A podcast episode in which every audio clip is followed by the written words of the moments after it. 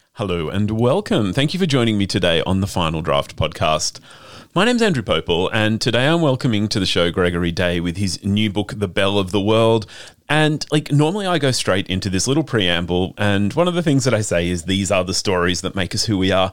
And one of the things that I really love about Greg's work is these are stories that, that really interrogate who we are. And The Bell of the World is no exception, looking at a period in Australia's history and so many things like our literary culture and our, our self conception that really help us get to know ourselves a little bit better. So, look, I'm going to do the preamble now. Because the Final Draft podcast, we do. We explore books, writing, and literary culture, and Final Draft broadcast from the studios of 2SER in Sydney. We are dedicated to exploring Australian writing, from debut authors to established authors, authors like Greg, whose works we know and love, and who, when a new book drops, you get a little bit excited because these are the stories that make us who we are. 2SER broadcast from the lands of the Gadigal people. I'm recording on the lands of the Darug and the Gundungurra people.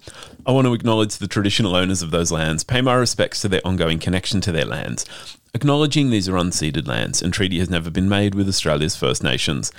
As I said before, we're joined today by Gregory Day. His new book is called The Bell of the World. It is a period piece that explores a, a, a very unique moment and a very unique set of characters. And I just cannot wait to share it. Join me as we discover Gregory Day's The Bell of the World. Greg, it's so great to have you here. Oh, it's really good to be here, Andrew. Thanks for asking me. Greg is a writer, a poet, a musician. His first novel, The Patron Saint of Eels, won the Australian Liter- Literature Society Gold Medal. His works include The Archipelago of Souls, The Grand Hotel, of course. You've met Greg before on Final Draft with his incredible novel, A Sand Archive, and he is back today with his latest, The Bell of the World. Welcome. And that, that conversation five years ago was, was such a standout for me. I really enjoyed it when I when I saw The Bell of the World was out. I thought I I have to read this. Um, and I confessed off air. I feel like I'm I'm still chewing over your incredible story. I really I really can't wait to see what comes of this interview, um, because it's yeah. it's one of those joyous books that uh, it unfolds. Um, which seems like a weird thing to say about paper, but I think the people who know will know what I mean by a story unfolding. Let me let me try and, and give a, a sense of the bell of the world, but then I might ask you as well. Yeah. Sarah Sarah Hutchison arrives at Ngangahook adrift. She has floated from her boarding school days in England through continental Europe to arrive on the bush property outside Geelong. At Ngangahook, Sarah is surrounded by nature and soon begins to infuse her world in her poetry and through her music, played on a posthumanist piano modified with elements plucked from the world around her. Sarah finds a sense of self, not as apart from nature, but as a piece in its whole. Sarah and her uncle Fernie fashion Ngangahook as their own paradise, but could it also be a bastion against the fast encroaching modern world? So, as as I read The Bell of the World, like the scope of Sarah's story, it fascinated me. When I'm preparing for an interview, I always try to encapsulate the narrative in a short synopsis. I I gave it to you just there. It's a way to introduce the show. It's you know the the listeners need this, but it also for me it helps me get straight in my head what I think I've just read. I'm still not sure if I'm uh, if I'm clear on the incredible scope of the Bell of the World, so I'm actually going to turn this now back on you. I'm going to ask you, how do you encapsulate the novel in a few words? Well, look, Andrew, it's always the case that uh, when you're doing an interview about um, a novel, I find it's always the case that you, I always have a sense that I'm piling words on top of words. So, without wanting to sound too purist or whatever, the words of the book are chosen carefully. There's lots of them, but they're chosen carefully and they're and they're kind of deliberately done. So I can't do it in a few words, but basically, this book comes from. The book is a uh, set in, in in history. It's set in 1910 and 1959, but it's very much coming from a place of urgency about where we are in the cultural landscape these days particularly in relation to, I suppose, the ecological crisis that I see as a kind of not only me, but a lot of people see as a direct result of of kind of a shift in culture that happened through the Enlightenment in Europe, where basically we severed ourselves from nature, put nature in a glass case or in a laboratory as something to be observed objectively, as if we weren't a part of it, as if we weren't connected to it, as if it wasn't in our guts, in our hair, and that we could kind of, um, you know, anatomize it in that sense because we decided we were somehow superior and above it. So I think it's pretty clear that that's a that's been a very on a practical level a very flawed philosophical swerve that's landed us in a great deal of shit in relation to our kind of balance with um, the earth we're living on. So that's really the source driving source for me of the book um, to try to imagine. there's a lot of dystopian literature around these days for good reason, but I had a sense of wanting to somehow write some counter to the dystopia and provide some kind of model for how we might exist and how we might kind of remove that grid that we've placed on top of the flowing line. So, you know, um, all my books are set in this part of the world. Um, and it made sense to me to try to try to do it here and very much here in a deep dive, an immersive dive. And as you'll as you'll have already noticed, Andrew, it's quite a different style of book to a Sand Archive.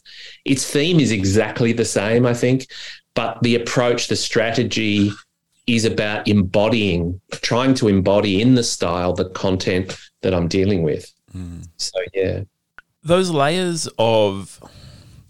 I mean, we don't even. I, I think. I think people who would not uh, suggest to themselves that they're of a philosophical bent are still under the influence of what you call sort of you know centuries of learning mm. that have have separated us, have have elevated elevated man and and sort of taken what they would probably think of as the uh, the Anthropocene to the apotheosis of of yeah. um, of creation to strip all of that back is is going to be quite a task.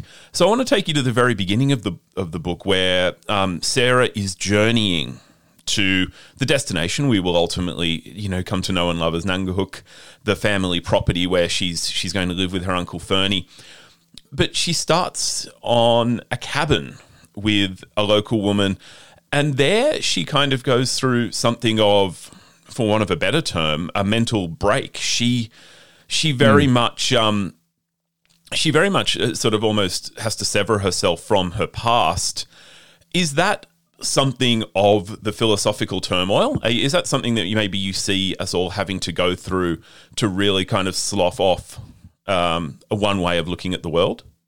Well, look, potentially we're all at different states with this, and we're all at different um, in different relationships to it. We know Australia is a highly urbanized culture now, um, but that's not to say that cities aren't natural, because of course everything that is made and built on this earth comes from the earth, no matter how synthetic or built it seems.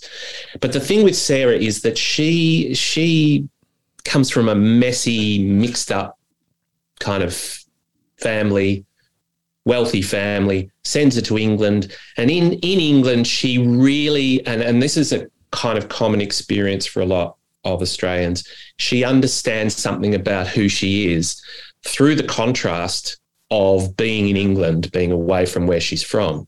And what she has is a sense inside her being of the vast landscape she comes from. And this vast sense she has of herself in, internally, which is being cramped and crowded in by the English scale, if you like, is something that when she comes back to Australia and comes back into the landscape to go and live with Fernie, she she basically has to achieve some kind of connection back to the landscape by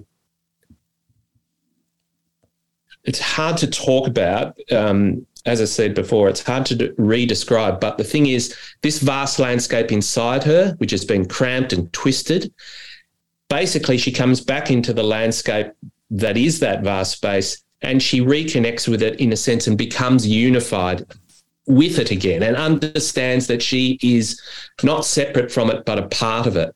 And what is inside for her in England becomes outside in Australia and she achieves a kind of unity spiritual unity with that landscape with that sense which is an ongoing thing and um, whether or not we all have to do that is is a moot question because everyone has different backgrounds and different psyches and so forth.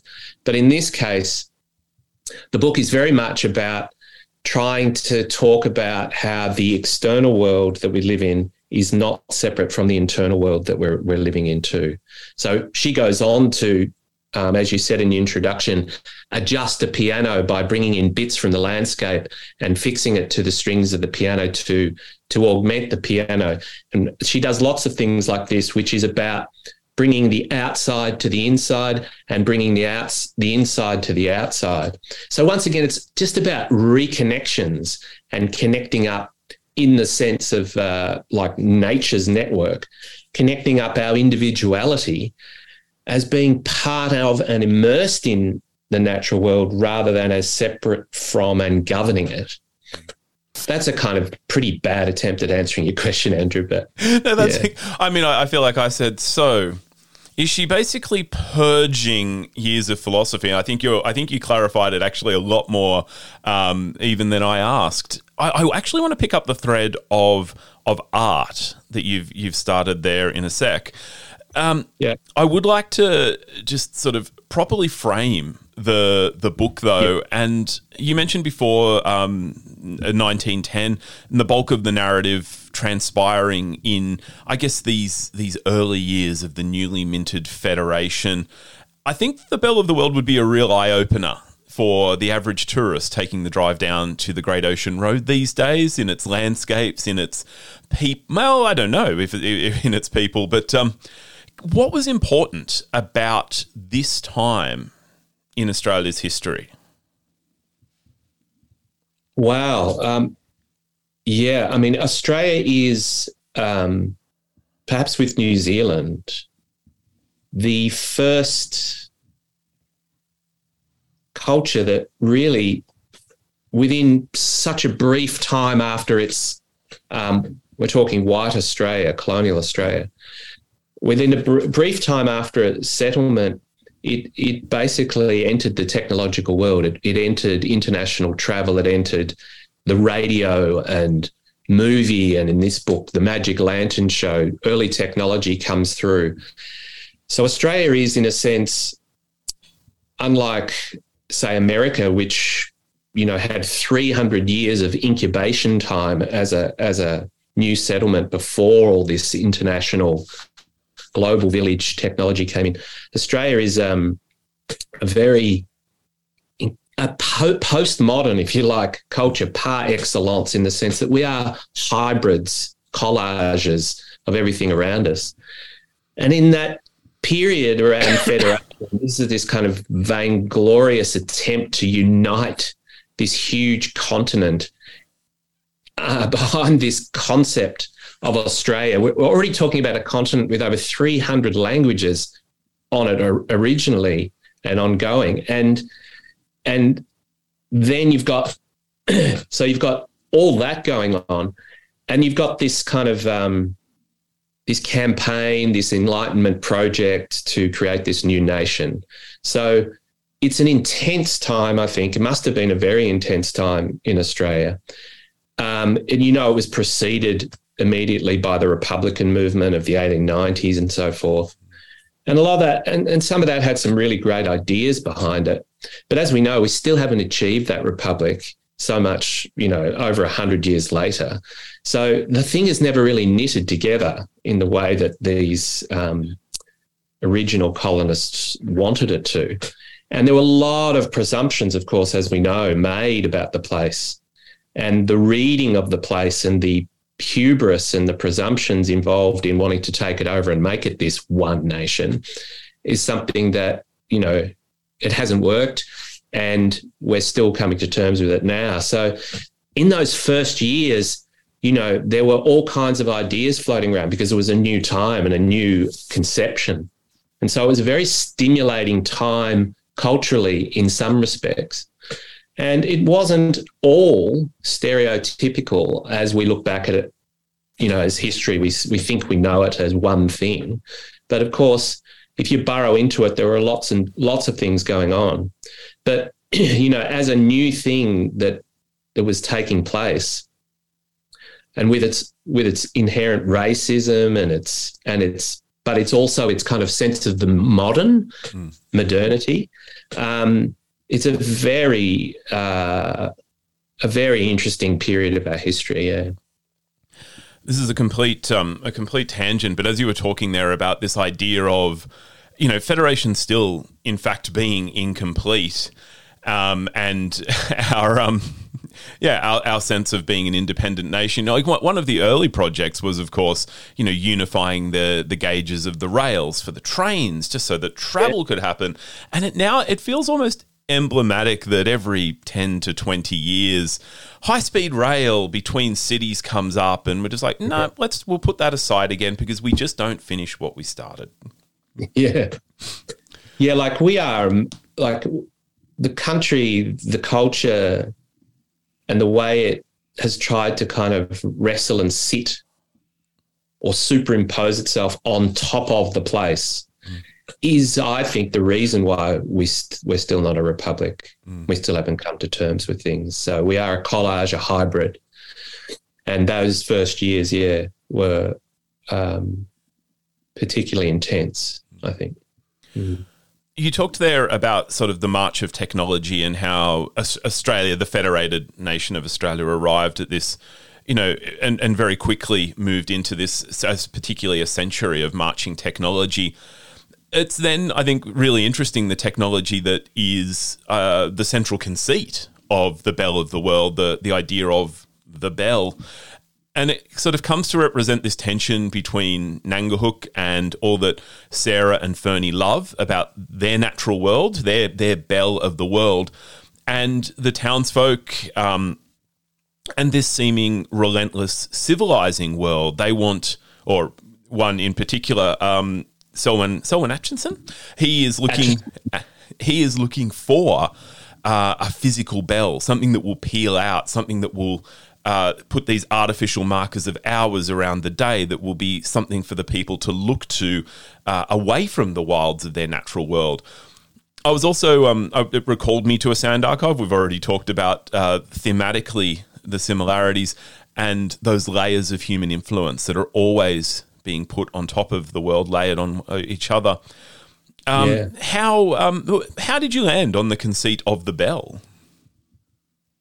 It's interesting, yeah. The the the marram the way the marram grass works in a sand archive could could be paralleled by the way the bell works in this. So it's a really uh, great perception there, Andrew. I think um, the bell.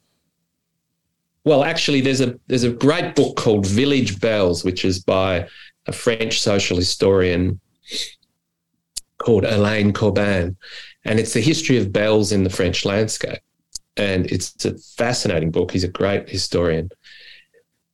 And years ago, I was reading this book and reading about how important bells were within the French landscape. For instance, during the revolution, all the bells were confiscated, and uh, villagers got together and buried their village bell so they wouldn't be confiscated. And then, after the revolution had failed, they dug the bell up again and put it back up on the tower. And it was a marker of time and space um, like literally the boundary of the town, the village was when you couldn't hear the bell anymore. That meant you were outside the, the, the town boundary at that point.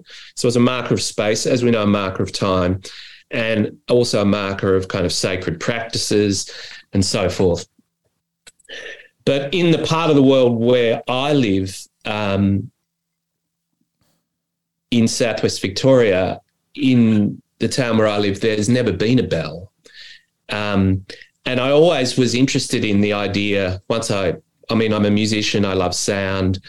And when I was reading the Alain Corbin book, I, I, I was struck by the fact we don't have a bell in this town. We don't have a bell because for the same reason we don't have a republic in a way that we haven't been able to u- unite together on some way to ring a bell that everyone would agree to having rung. That's partly why. And it's also partly because it's just an ad hoc um, jerry built impromptu kind of uh, place. But what it's meant is that unlike say in melbourne where you know i spent a lot of time growing up as a kid where the bells are rung and in my irish and italian background where bells are important here the, the absence of the bell meant that i i began to see it like um, it's it's allowing us the space and opportunity literally sonically to hear what's here without this grid like i was talking about before this structure being put upon it sonically it's allowing us to hear what's here and to be here without the superimpositions of a faraway religion or a faraway sense of time and space. And so I started to think about the possibilities of that. And in the novel, you know, there is a there is a push within the, this town back in 1910 to in the fictional town to have this bell put up to civilize a savage landscape. All these kind of conceptions, racist conceptions of the time, but also just an anxiety about creating a simulation of what people considered to be a proper town. And if you didn't have these markers of comportment and manners, then you were somehow kind of unmade and somehow amoral. And of course, that comes from a deep insecurity, I think, and and a, and a, a lack of connection to what was already here. Sarah and Fernie um, are embracing what's already here, and so decide that they the, the townsfolk come to them, come to the Hutchison family because they've got lots of money, and usually they come to them when they want something funded. Mm. So they come to Fernie and Sarah to fund the bell. and much to their surprise, Fernie and Sarah say, No, we won't fund a bell. Mm. Why don't you listen to the bell that's already here, the bell of the world? And that creates this kind of conflict within the town, which sets Fernie and Sarah kind of up as outsiders, which they are already. They're artists, Fernie's gay. You know, there's all kinds of reasons why they're different from the town. But these reasons start to accumulate over the course of the book to the point where, you know, dr- drama ensues. yeah. I want to use um, I want to use this idea of the bell of the world, Fernie and, and Sarah's conception of the bell of the world, that metaphor as perhaps a stepping stone to talk a little bit more about the art in the novel. Um, and I really want to. I, I, I confess to you off air that there would be moments in our conversation where I think I'm going to learn something about what I think of this as I'm speaking because the art particularly is is fascinating. It's expansive. I want to start perhaps with oh no actually i'm going to flip it around see this is i'm making this up as i go along greg um, yeah you, we've already talked about the augmented piano um, sarah takes found pieces of the world around her at Ngangahook. And with these found elements, she turns the piano into a different sonic beast. Um, the pieces that she creates, they're they're I guess part of they're part ephemera, but they're also part representations of their world at Ngangahook. Yeah. And I wondered I wondered about that, this idea of of art. And as you were speaking before, I thought of it even perhaps as a as a counter to the bell. The bell is an imposition onto the world uh, the grid, the grid that you've been referring to that is placed over the world to civilize it. Um, perhaps then is art a step into the world? Is it a way to understand the world uh, on its own terms? And in thinking about that, I guess that idea of creating art that is wild, that is natural, is it even possible, or do we do we uh, immediately start to adulterate nature the moment we we try to understand it in this way? Yeah, well, we're makers. I think one of the things that um, distinguishes the human species is we are we are makers. Like other animals make things too, but not to the extent that we do. I mean, look at what we've built. Like this is what we do. We we make things right down to the point of making clothes to wear. Um, so culture is always transforming its ingredients. Mm. And that is definitely the case. And that's one of the realizations Sarah comes to at the end. But, you know, not without wanting to give away the end of the book, the transformations that occur um, in culture, in art, for instance, are as much transformations of how we see things mm. as they are of things.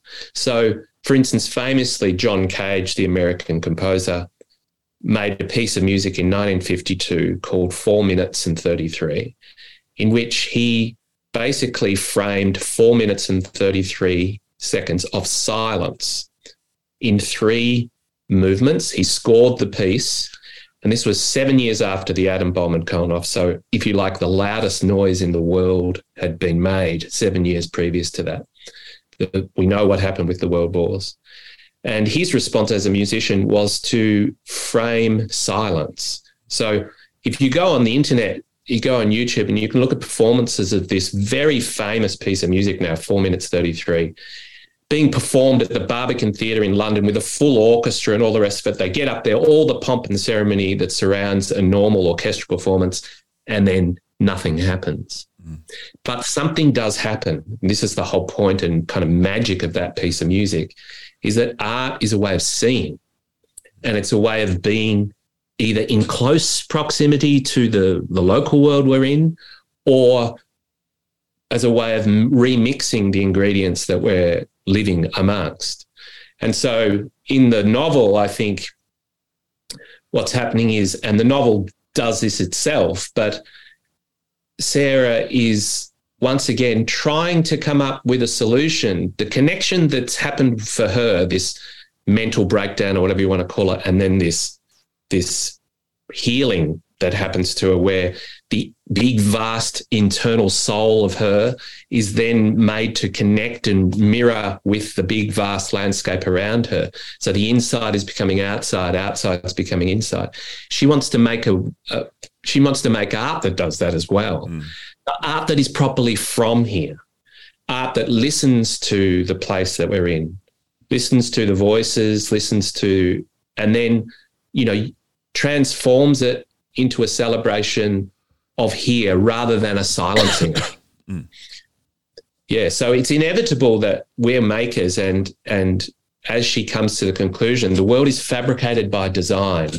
So this is about um, this isn't about silencing all culture. This is about connecting in a in a deep way to earth art, if you like.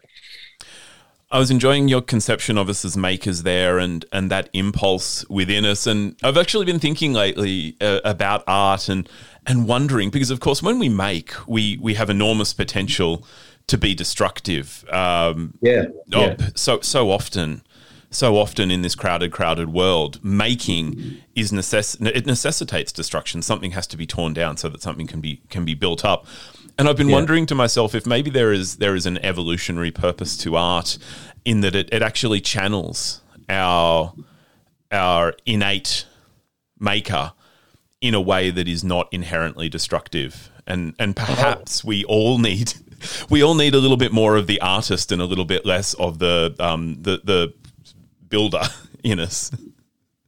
Yeah, no, that's a great way of seeing it. I think. I mean, I think that that's right. The the the arc, the line, if you like, from the craftsperson or tradesperson to the artist is a line of artisanal activity. So the the tradesperson is involved with craft and artisanal activity, and so is the artist. But as you say, what makes art art, as opposed to maybe it is that, maybe it's that what you're saying, Andrew. It's this self-reflexive, highly conscious. Um, understanding of the effect of our making on the world. Yep. Yeah. Can't wait for the headlines. Breaking news. Community radio host suggests the Luddites were onto something smashing those looms. Um, I'm constantly breaking news. Uh, continuing with this idea of art, Fernie Uncle Fernie, he is smitten. We haven't actually. I don't. I feel like we haven't properly characterized Sarah and Uncle Fernie because they are, despite the um, the titles of their relationship, they're only about ten years apart. Uh, which would I, I mean by my reckoning, so Sarah is is in her mid twenties, so Fernie's only in his mid thirties. Is that about right? yeah, in, in the nineteen ten section, yeah, I think that's roughly their ages. Mm.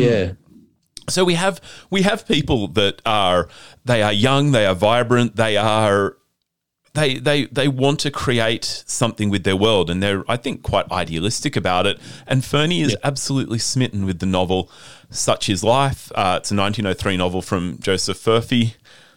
The book is something of a talisman for him, um, and I'm very I'm very interested in the role the book plays in his life and in Australian literary history. But I was also entranced by just the journey of the book in the novel. Um, I don't. Yeah. Is it is it giving is it giving too much away, Greg, to to actually talk about what happens to the book? I'm not sure. Well, I don't think it is actually because it's it's it's um, we've actually it's on the flyleaf of the book we actually give it away because it is not the it's not the core. It's kind of like a um, uh, it's a subplot in a way. I don't think it's a spoiler to say that Fernie has this novel, which is a you know amazing proto modernist Australian novel from 1903, um, such is life, about um, bullock drivers in the Riverina in the 1880s. It's a very experimental book, full of incredible diversity of voices and so forth,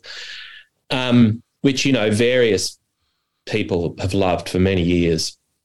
It's held in the highest regard by by a lot of people who are held in the highest regard, but it's virtually unread these days in Australia. Mm. Um, it's a bit like it's a bit like the life and opinions of Tristram Shandy in a way, something like that. Mm. Anyway, it's a very funny book. It's a very sonic book. Anyway, Fernie's obsessed with this book, and um, it embodies so much of what he is. It embodies so much of the landscape he's from, but it also embodies the avant garde, the experimental, and all these things. So he's a well traveled man, Fern. He spends a lot of time overseas in Europe in all kinds of coteries, and he always kind of delights in bringing out this book in the most highfalutin European kind of salons and reading from this very raucous, striny, and strange book from Australia to shock people. Anyway, he's carried it with him all around the world and um, he has it on the farm. He has it in his pocket in his farm coat when he's on the farm. But anyway, it's falling apart because it's so well traveled. The binding's all coming together, uh, falling apart. So he decides that he has to get it fixed and take it to a bookbinder, which he does. He takes it to a bookbinder on the outskirts of Geelong in a in a marsh called Moolap, and this bookbinder agrees to the task of rebinding this book, such is life. So that's all very well. But then when Fernie comes back with Sarah to get the book, quite a long time later, a few months later, the bookbinder's taken his time. He turns up and has, and he looks in the window of the bookbinder's building and sees his book, but it's twice as thick as it was when he when he let, dropped it off. And as it turns out, this bookbinder of Moolap has, in the intervening period, been on the docks in Geelong and met an American sailor off a boat who also had a favourite book. And his favourite book was the book Moby Dick. Very famous a book, famous book now, but in 1910 that book wasn't famous at all. It was it was written in published in 1851, but when Herman Melville, its author, died in the 1890s, it still hadn't um, sold out its 3,000 print run. In fact, half of those 3,000 had burnt in a warehouse fire. And it was a real failure, this book, and it didn't become the great American novel until after the First World War.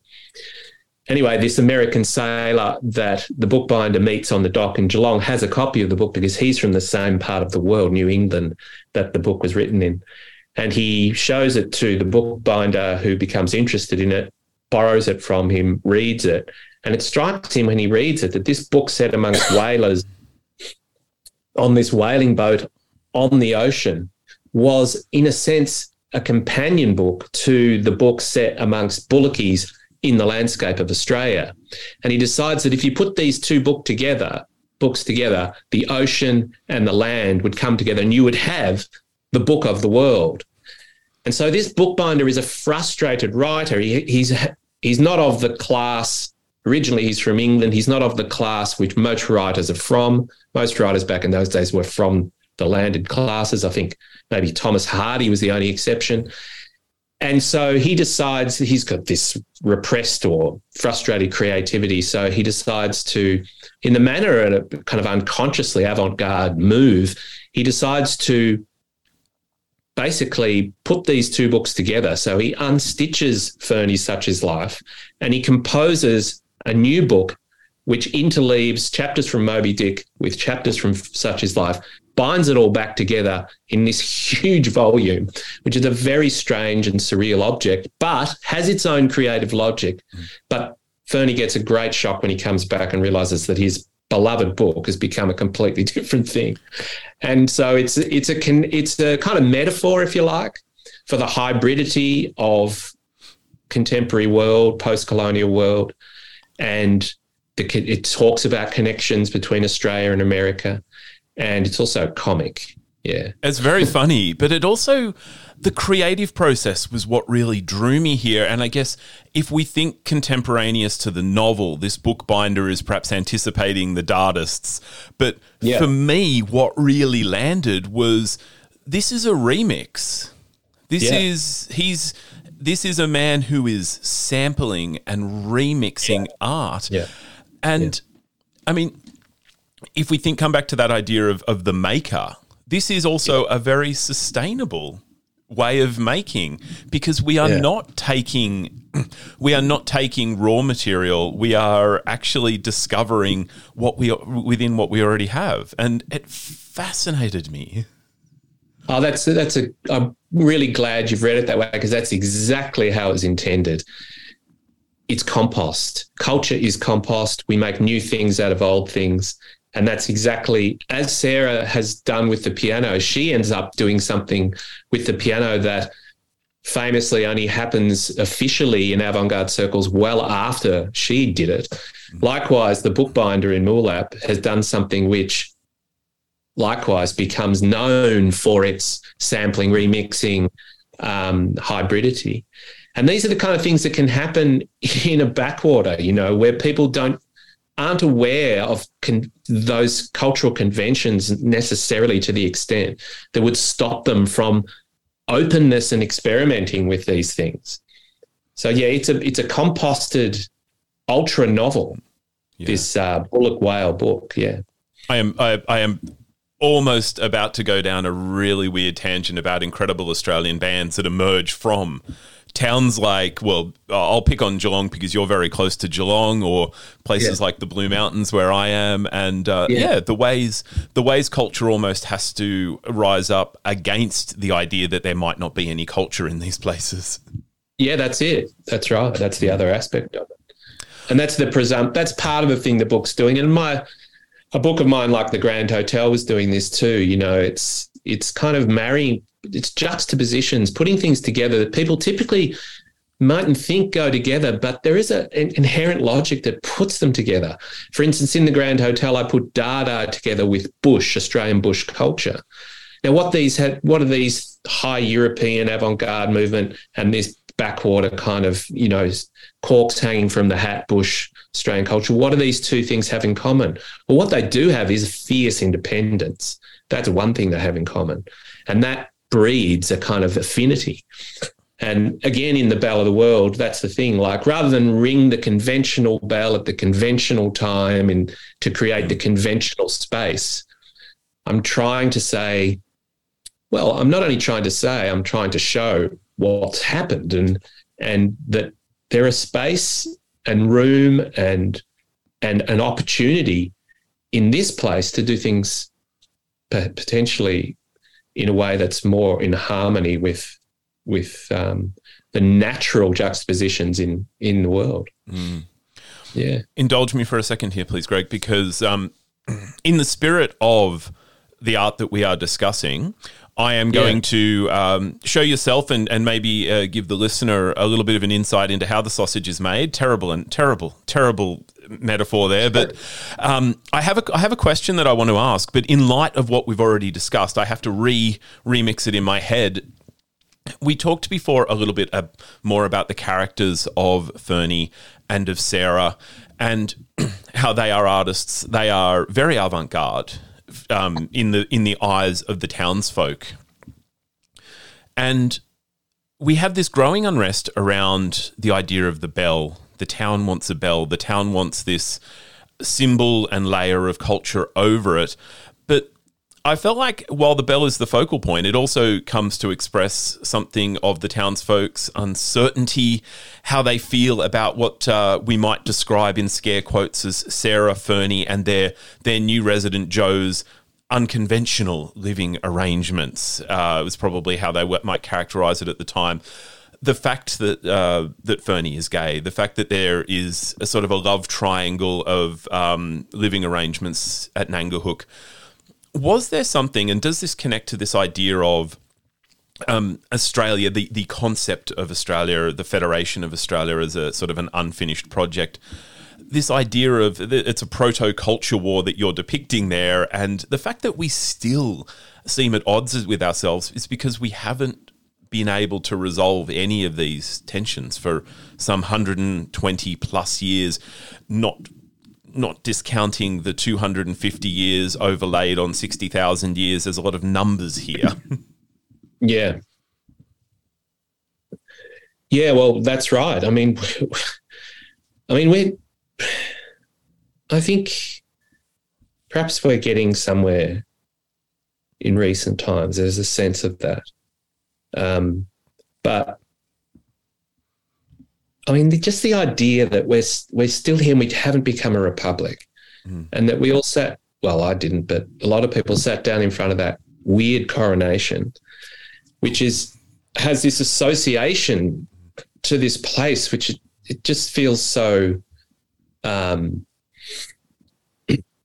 it's disappointing. I think that at this point in time, we're still we still haven't done anything that needs to be done mm. for a mature person to live in the world. If you if you considered the culture as a person, has it grown up? You know, mm. um, it's it feels like now we're in some adolescent stage still.